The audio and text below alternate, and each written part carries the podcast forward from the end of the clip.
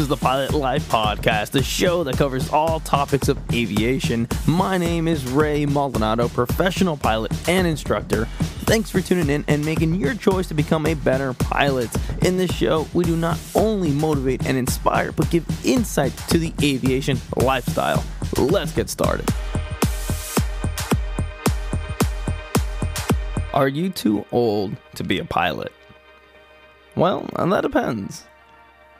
Do you want to be an airline pilot? A corporate pilot? A private pilot? The short answer is no. Most likely, you are not too old to be a career pilot. But of course, the answer isn't always as simple as that.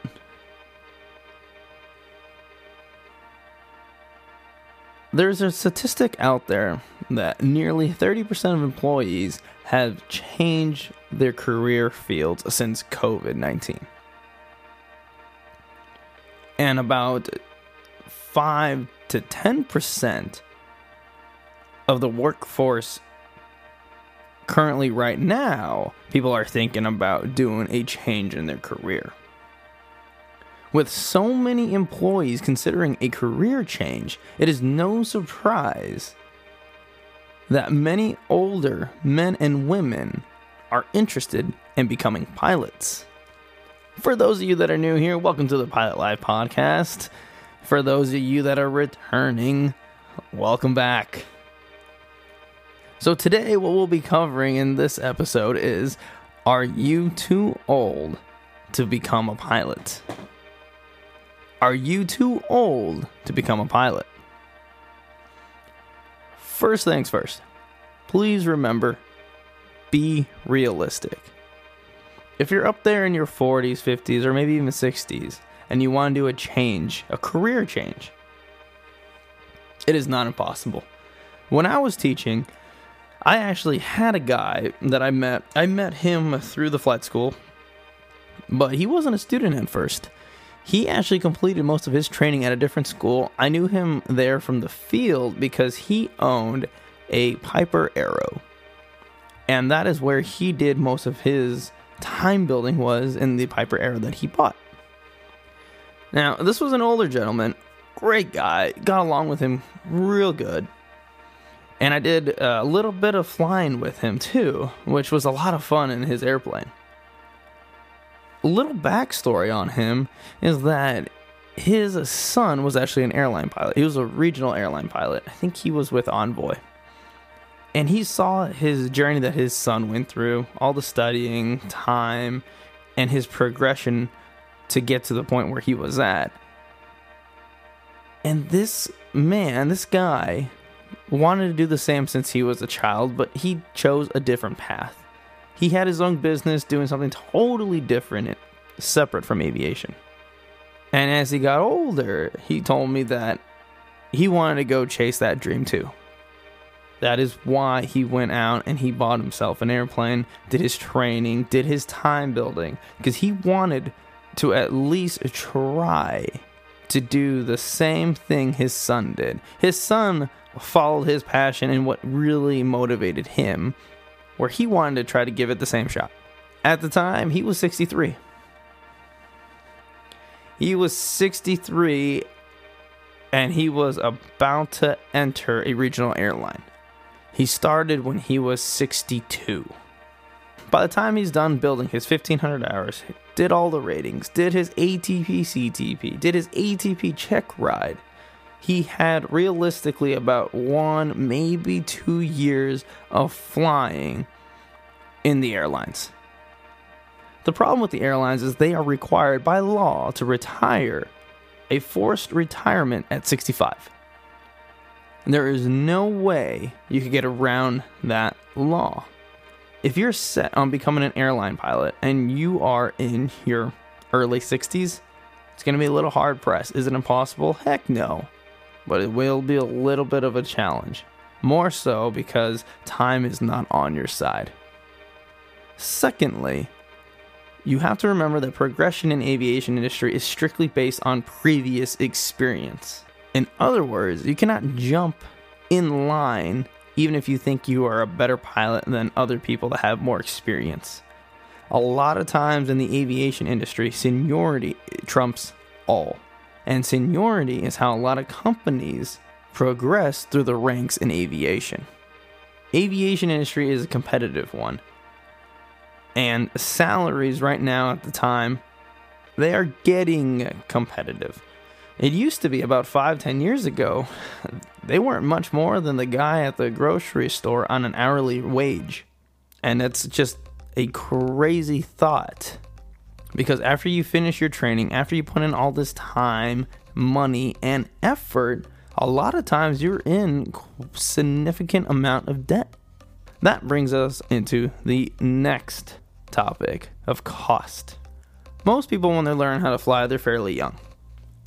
And when they're fairly young, they don't have a whole lot of money to allocate toward their training.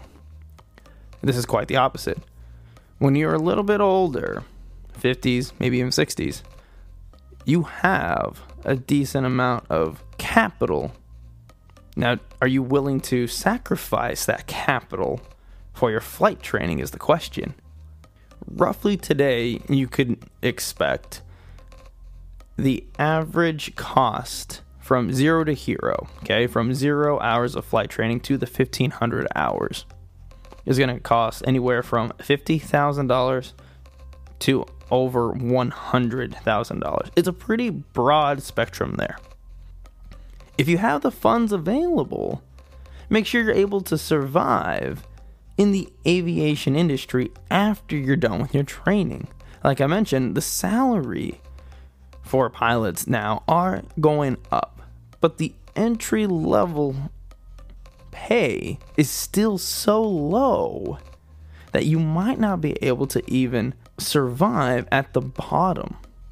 The whole training from start to finish, time wise, it all depends on the person, the school. There's a lot of factors that contribute on how long your timeline is going to be. Roughly plan for three to four years if you're being extremely diligent and quick about it. Otherwise, it could take up to more than three or four years to you for you to make that transition to become a career pilot, actually making a paycheck. The reality of being a pilot before you take the plunge into becoming a professional pilot, do your research. Do your research on the lifestyle, on the pay, on what it's like to be a pilot. Working on weekends, holidays, early mornings, late nights, maybe even overnights. Being gone away from home for a extended period of time if those don't suit you, really think about what you're doing before you make the leap into the aviation industry. Especially if you're used to a typical Monday through Friday 9 to 5 job. Because being a pilot is nothing like that at all. So I encourage you guys, do your research, reach out to a couple of pilots. This is why I make this podcast to help people that are interested in flying get into flying, or better yet, if you're new into it. The lifestyle is usually glamorized by the media. But what they don't show is a lot of hard work, a lot of time, dedication, t- lots of sacrifices that you must make to complete all your train. Do your research, and like I mentioned, reach out to a pilot. This is why I make this types of podcasts. Reach out to a pilot in the position that you would like to see yourself one day and just talk to them. There is many many ways you can reach out to pilots nowadays. Facebook instagram tiktok whichever it is. Just send them a message. Reach out to them and ask for a little bit of their time 99% of the time i will tell you this 99% of the time they will love to talk to you about aviation. Most pilots like talking about it. Not all but most of them definitely do. So they'll have no problem with you asking some questions about how they got started, their career path, and how you could start. So let's go back to let's say that you're in your early 60s and you want to become an airline pilot. It's possible. It'll be very challenging. But if you realize that maybe you're 64, 65, and you want to chase this dream that you've been putting off for 40 plus years, think about either being a charter pilot or a fractional pilot.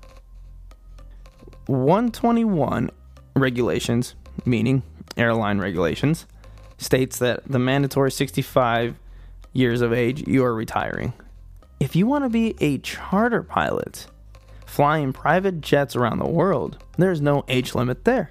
As long as you're able to complete all the required training, qualify for a medical, then you have no issue at all.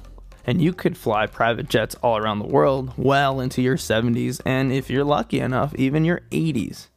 The biggest downfall is you'll have to pay for the time versus getting paid to fly.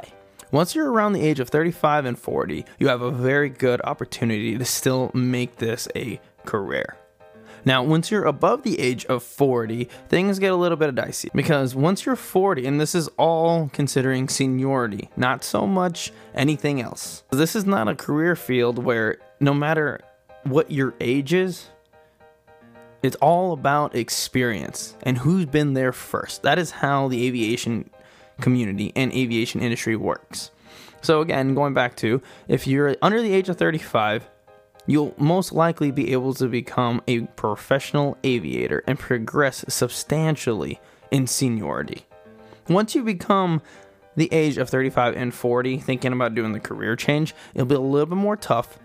Above 40, You'll be able to hold the line, fly international routes, even maybe become a senior captain, but it will be a lot tougher. Now we're talking the ages of 50 to 55.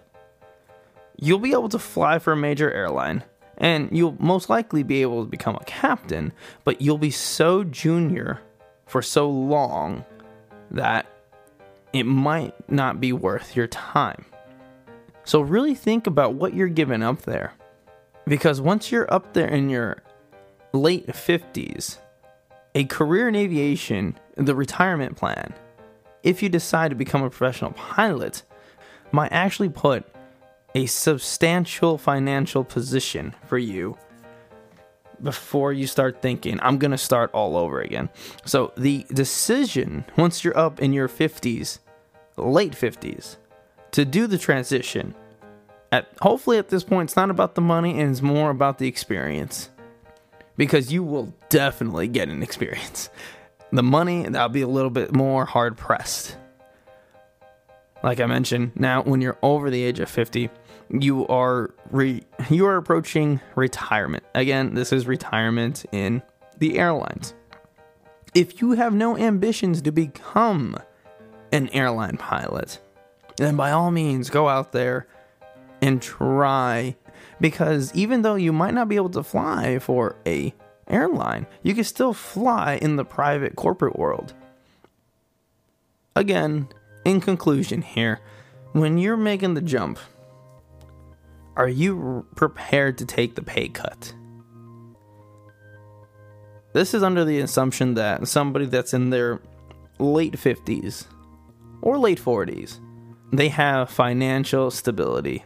They have a stable job, good income, and their life is put together.